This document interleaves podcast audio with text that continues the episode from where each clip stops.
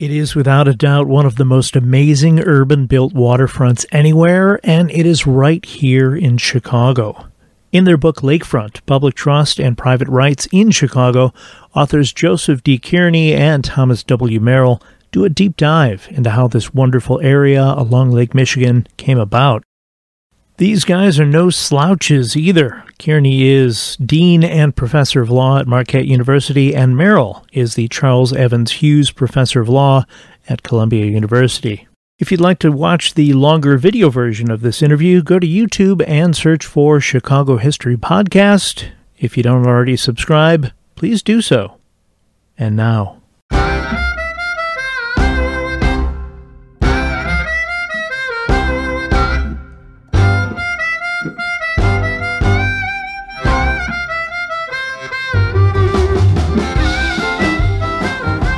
Gentlemen, welcome. Thank you. Good afternoon. So, give me a little bit of uh, a little history of your time in Chicago, each of you. We'll start with uh, Joseph today.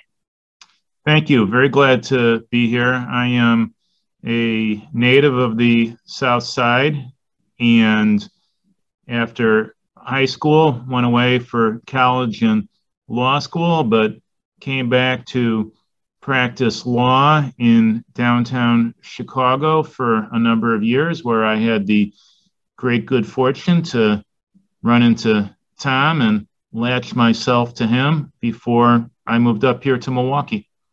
Now, you mentioned before we get to Tom, you mentioned you grew up in the south, uh, south side, south suburbs. What uh, what neighborhood was that? Uh, the far south side of the city, uh, Beverly, about 103rd oh. and Western. Okay, great, fantastic. And Mr. Merrill, you uh, I grew up in Iowa, uh, but I found myself in Chicago when I uh, started law school at the University of Chicago Law School and uh, um, ended up uh, practicing law in Chicago and working, uh, teaching at Northwestern for 22 years after I graduated from law school and finished clerking and so forth. So I lived in Evanston on the north side and um, while in law school, commuted down Lakeshore Drive to the University of Chicago. So that's when I first became interested in the lakefront. Uh, and then when I started teaching at Northwestern campus of courses in, in the city, I continued to drive up and down Lakeshore Drive. So I, that's really the root of my fascination with the Chicago lakefront, I think. Now, I noticed that in the book and in the op ed piece in the Chicago Tribune, uh, you guys are usually listed as, as Kearney and Merrill uh, like uh, Lennon and McCartney, Simon and Garfunkel, uh, Leopold and Loeb. Is that um, uh, just based on alphabetical, or how did you guys settle on who gets top billing? It's entirely alphabetical. If one were to estimate the relative contributions in the project, including its very origins, let's just say that it might not be to my advantage. I like the fact that I slipped in Leopold and Loeb and neither of you blinked. So I think that's that's pretty great.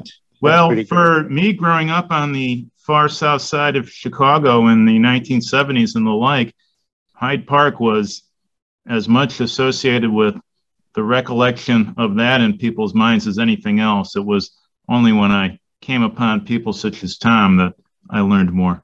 So, without the notes and indexes, uh, your book, Lakefront Public Trust and Private Rights in Chicago, comes in at over 300 pages, uh, not a small endeavor.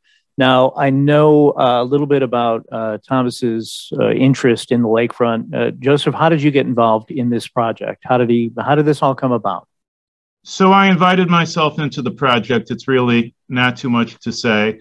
I had been an associate at Sidley and Austin in Chicago and Tom was of counsel there, already a well established professor with a chair at Northwestern. And so when I went into academia myself at Marquette, I persuaded him to write an article with me for sort of my first foray into the world of academic publishing. And in the fall of 97, I was in his office at Northwestern, having taken the train down from Milwaukee asked him whether he had ever considered writing a book.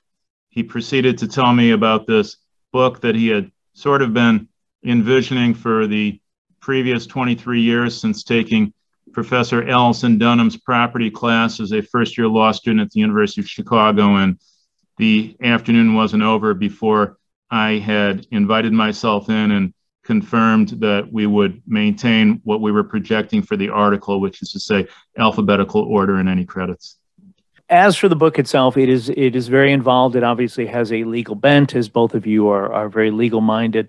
I wanted to talk a, a, little bit. So part of that is also Streeterville, which for uh, people listening who may not know, Streeterville is a neighborhood in Chicago, which, well, it used to not always look like big buildings and fancy stuff. Um, it was named for George Wellington Streeter, um, who you describe, I actually wrote this down because I loved it so much, as the quintessential scoundrel, profane, pugilistic, a braggart, and contemptuous of all authority, which I love. So t- uh, tell us a little bit about Streeterville, and, and uh, either one of you can take it. Well, this being north of the river, and Tom having taught in the area for more than 20 years, I certainly defer to him. Okay, well, uh, the area north of the river is kind of unusual in that um, uh, it uh, it was developed at, it initially by what we call natural accretion. The uh, current in the lake uh, sort of moves in a counterclockwise direction. So when the Chicago River was straightened out with these piers, the sand started piling up uh, north of the ri- river along these piers, and it wasn't too long before a fairly substantial amount of land was there, and, and various people started eyeing this as potentially extremely valuable real estate because of its proximity to the downtown area and so forth. And, um, our book uh, describes um, uh, a sort of fourfold uh, competition to try to gain uh, control of this land. one of the competitors was this guy George Wellington Streeter, who was basically a squatter. He he had uh, various tales that he told about himself, including that he had discovered this new land by uh, having a boat that he had commandeered uh, uh grounding on the land, and he uh, then declared that it was a district uh, that that was independent of Illinois and the United States, or both. Um, and that he was declared himself the leader of this district, and then he had a, a band of followers who eventually congregated around him, and they essentially squatted on this area for uh, uh, multiple decades, uh, uh, and, and would try to repel any efforts to oust them with a show of force. Streeter had various wives and, and loyal followers, and when uh, some of the landowners who thought they had a better title to this area tried to oust him, they would frequently be greeted by pots of boiling water or gunshots and so forth. And so it was it became quite a Wild West scene. Um, uh, for uh, quite a number of years. It was really only after Streeter died uh, Uh, that uh, the wealthy landowners uh, finally succeeded in consolidating their grip on this area uh, using a scheme uh, uh, in which the Lincoln Park District commissioners were the sort of principal agency. but there were other schemes as well. The Potawatomi Indians claimed the land, and some other people that had acquired some uh, uh, scrip from the uh, Federal Land Office uh, from a deceased war veteran uh, claimed the land. Um, so it was kind of a four-way fight uh, for quite a number of years. and Streeterville, as a consequence, was sort of a, a bare, vacant kind of wasteland for a long period of time because of, the great uncertainty that all this contestation created. And it took quite a long time to get all this finally resolved and, and and get development started. Uh, of course, today it's one of the most uh, fantastically uh, developed areas in all of Chicago with high rises uh, all, surrounding you on all sides. But uh, initially, Streeterville was kind of ground zero for um, this four-way fight over who, in fact, was going to claim the final prize of this of this land. You talk a lot about Grant Park, which obviously a pretty big part of the, the lakefront. Uh, originally, a lot of rails, um, a lot of parking, which has all kind of gone underground, and now it's this big open space. Another great line in your book uh, like most of the rest of the United States, Grant Park was created by the railroad but came to be dominated by the automobile. So, who wants to talk a little bit about Grant Park? The land that is now Grant Park was originally almost entirely underwater the waters of Lake Michigan between what we know as Randolph and whether you want to call it 12th Street and Roosevelt Road lapped up against Michigan Avenue during much of the mid 19th century and in much of that area. This, of course, was a great threat to the folks who had built some rather impressive structures, often called Terrace Row, along the west side of Michigan Avenue. South of Monroe Street, it was not really permitted to build anything, or even north of Monroe for that matter, simply because of the geography. And the structures were in danger of being washed away. And the deal was that the Illinois Central Railroad would be permitted to enter Chicago, coming in via the then southern boundary at 22nd Street on land, but very quickly then, as the lake receded to the west as one went north, it would be built over water, certainly between 12th Street and Randolph. And the city would get a breakwater out of the deal, which would stop the erosion to the extent that it was being experienced. Now, this was not the most popular deal with some of the landowners to the west, notwithstanding the advantage that it got them, because a railroad between you and most of the Lakeview can be noisy and unsightly and uh, dirty. And so there began this, it's not too much to say, decades long struggle that involved the railroad and landowners to the west. And to an extent, this got bound up in what we call in the book, because it's what the law knows as the public dedication doctrine, having to do with various restrictions that appeared on various maps that protected the land that was eventually filled in between Michigan Avenue and the breakwater. And it became uh, a struggle that really uh, lasted well into the 20th century as to whether this land would get developed with interesting personalities such as Montgomery Ward along the way. Well, it's uh, it's uh, just to continue this this story. I mean, uh, much of our book really uh, is about the uh, struggles on the lakefront, uh, conflicts on the lakefront, which uh, we think were largely between rival factions of the Chicago elite. It was not uh, entirely the case that it was, you know, uh, a fight amongst the elites, but it was largely a fight amongst the, the elites. And Grant Park is a perfect illustration of that because uh, once the area started being filled in uh, in the late 19th century, uh, a great number of p- persons who were part of the Chicago elite, uh, uh, you know, Marshall Field and so forth, uh, and the authors of the Plan of Chicago, uh, Burnham and Bennett, uh, wanted to use Grant Park as a site for a whole series of monumental buildings. you know, the Field Museum, a library, perhaps a city hall, and so forth. The uh, owners on Michigan Avenue wanted to keep the park open so that they could preserve their views of the lake and live in peace and quiet. And so they had this a long-standing fight using this public dedication doctrine, which, interestingly enough, uh, Montgomery Ward, uh, who funded much of this litigation, uh, more or less consistently won these lawsuits. And in so doing, he kept Grant Park free of any buildings, uh, which, of course, today uh, we're quite grateful for because uh, it becomes this large open space right in the middle of the city, which is unusual. Um, but it was nip and tuck for a while, and and the uh, a large segment of the Chicago elite, maybe most of the Chicago elite, and all the big papers, uh, the Chicago Tribune and so forth, were very much in favor of using this area as kind of a, a place for a collection of monumental buildings. Um, uh, the upshot of uh, Ward's victories were that uh, the museums and so forth had to all be located outside of the Grant Park perimeter. So that's why we have this museum campus in Chicago, uh, uh south of 12th Street or Roosevelt Road, uh, with the Adler Planetarium and the aquarium and the Field Museum and so forth, all clustered uh, down at, at, that part of the city, which is quite a, a, hefty walk from the center of the loop.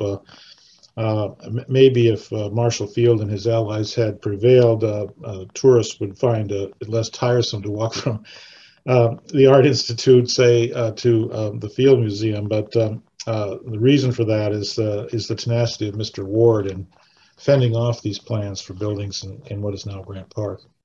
You guys talk about in the 1920s, the South Park Commission decided to restore the Fine Arts Building, which was uh, one of the remaining buildings, I think the only remaining building from the 1893 World's Columbian Exposition. It was expensive. There was a taxpayer challenge. And in 1926, the Illinois Supreme Court rejected the claim, stating park purposes are not confined to a tract of land with trees, grass, and seats, but could also include museums, art galleries, botanical and zoological uh, gardens, and many other purposes for the public benefit. Uh, that building, of course, now is known as the Museum of Science and Industry.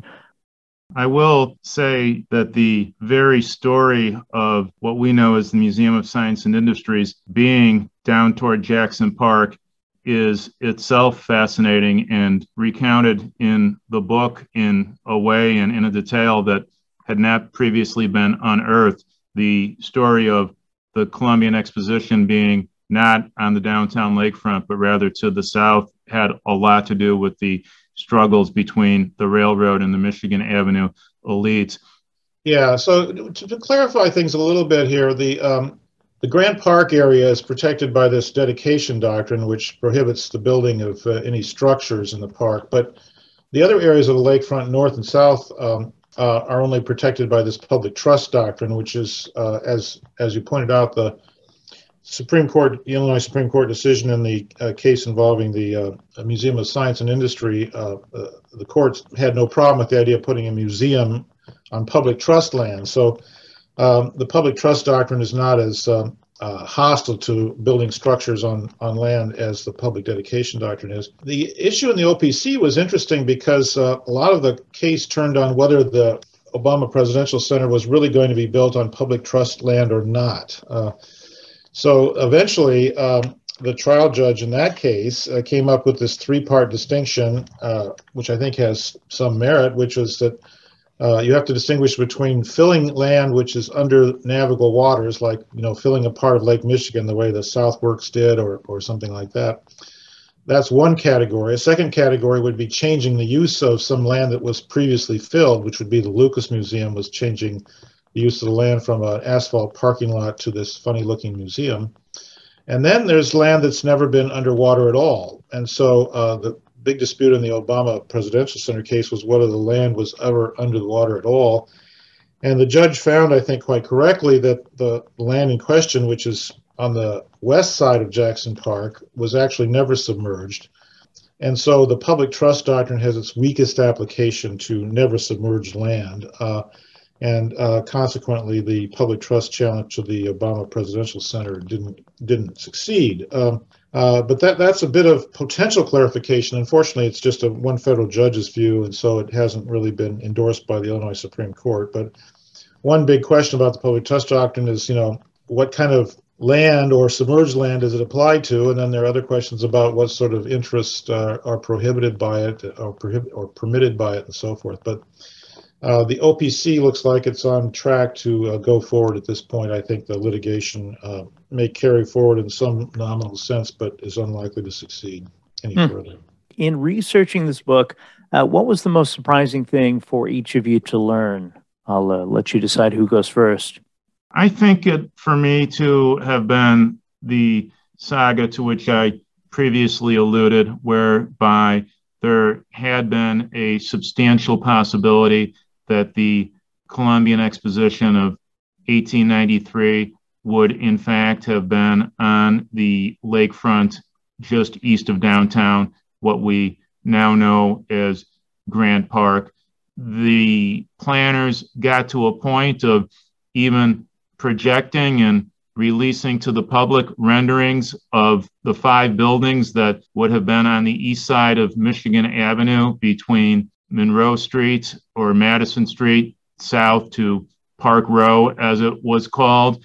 And it was primarily the intractability of the dispute between non fair entities, which is to say, the railroad to the east, as it were, and the Michigan Avenue owners to the west, that finally prompted the planners who were operating on a tight timetable to throw up their hands and say, we'll go to Jackson Park, which of course posed all sorts of logistical difficulties because the transportation was not set. So that was a little known aspect of what is otherwise a much well chronicled part of American history, which is to say the Columbian Exposition.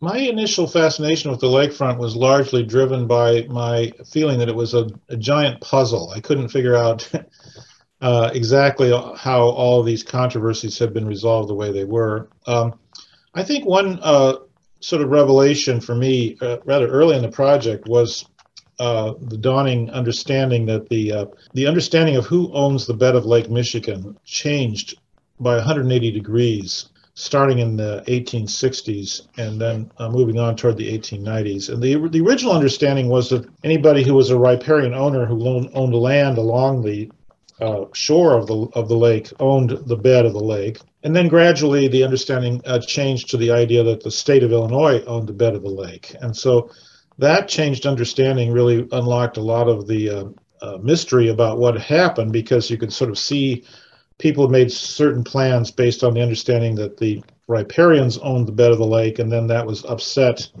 uh, once the understanding changed, and it turned out that the state of Illinois owned the bed of the lake, and people started trying to finagle grants from the state of Illinois in order to do various things along the lakefront as opposed to just doing it uh, on their own initiative. Also, I think the uh, I had no understanding of how Lakeshore Drive was constructed north and south, and we uncovered uh, this uh, tradition, I guess you'd say, or uh, legal device called boundary agreements, which was used uh, to do that. The the idea is quite simple that the, uh, in, the, the, the, park districts couldn't really afford to buy out the riparian rights of all the landowners that had land along the shore of the lake. Uh, so what they did was they entered into a contract with the riparian owners in which the boundary would be uh, located about 100 feet into the lake. And then uh, an agreement would be, that agreement would be submitted to a court, approved by the court.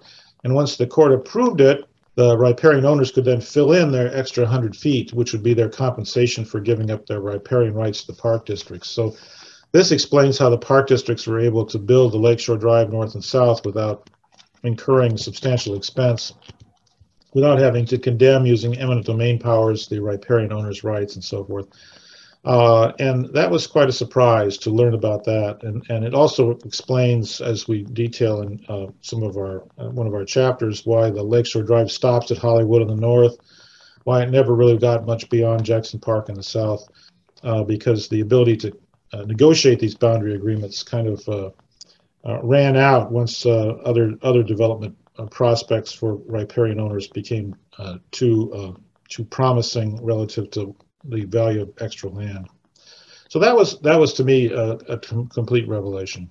Uh, what do you think Daniel Burnham, of course, one of the authors of the 1909 Plan of Chicago, um, would think uh, if he saw the lakefront today? No, I think he would be uh, largely quite pleased. I mean, I think uh, his plan was not carried out, you know, completely. Obviously, uh, great plans like that almost never are. Uh, but his plan featured um, a very large park in the center of the city uh, uh, with, you know, sort of yacht clubs centered along the lakefront with uh, large do- docks on both sides, uh, of which Navy Pier is one, the only existing version of this. and then strips of parkland up and down with, you know, little little boat harbors and so forth nestled in the parklands. So looking at Chicago from the east and the lake, it, it looks not terribly different from what Burnham, I think, envisioned. Um, some of the rest of his plan, of course, never really got completely realized. But I, I think, uh, you know, he would largely be, I think, quite gratified, even though I don't think his plan was sort of like some kind of blueprint that was followed by everybody, uh, you know, to carry out the plan. Uh, but, you know, uh, the way things unfolded, uh, the, the lakefront in Chicago looks somewhat like what Burnham, I think, uh, what yeah, what he what he envisioned. The book is called Lakefront Public Trust and Private Rights in Chicago. My guests today, and watch this, Thomas Merrill and Joseph Kearney. See, I switch you two around just to give one of you uh, a chance to be up front. Uh, gentlemen, this has been wildly informative. I feel like I will need to read this book at least three or four more times to even understand a tenth of what you guys wrote. Uh, but thank you for writing it. I feel like it's going to be an invaluable reference uh, for quite some time. Great. Thank Thanks you. very This much was for the great. opportunity. Thank you.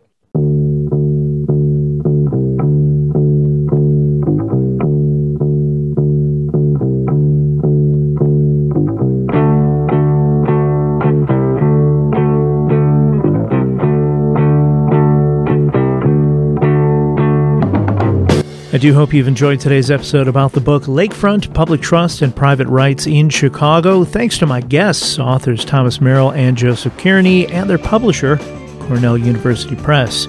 There are links in the show's notes if you'd like to purchase a copy of this book. Any purchase made through those links helps offset the show's production costs without any additional cost to you. As always, I'd love to hear from you if you have any questions about anything covered today, anything to add, or have a different topic you think might be a good fit for a future episode of the Chicago History Podcast. I can be reached by email at chicagohistorypod at gmail.com. I will be posting news articles, pictures, and anything else I might have from back in the day related to this episode on the Chicago History Podcast social media pages throughout the week. Check it out and give us a follow, please. Thanks as always to John K. Schneider for creating the Chicago History Podcast logo and the art used on the social media pages. He can be found at Angel Eyes Art JKS on Instagram or via email at angeleyesartjks at gmail.com. If you would, please take a moment and like, subscribe, and kindly review this podcast wherever you listen to podcasts and tell a friend. Helps us get the word out and reach new history fans and fans of Chicago. Get out and explore when possible, learn more about whatever city you live in, and stay safe. Thanks for listening.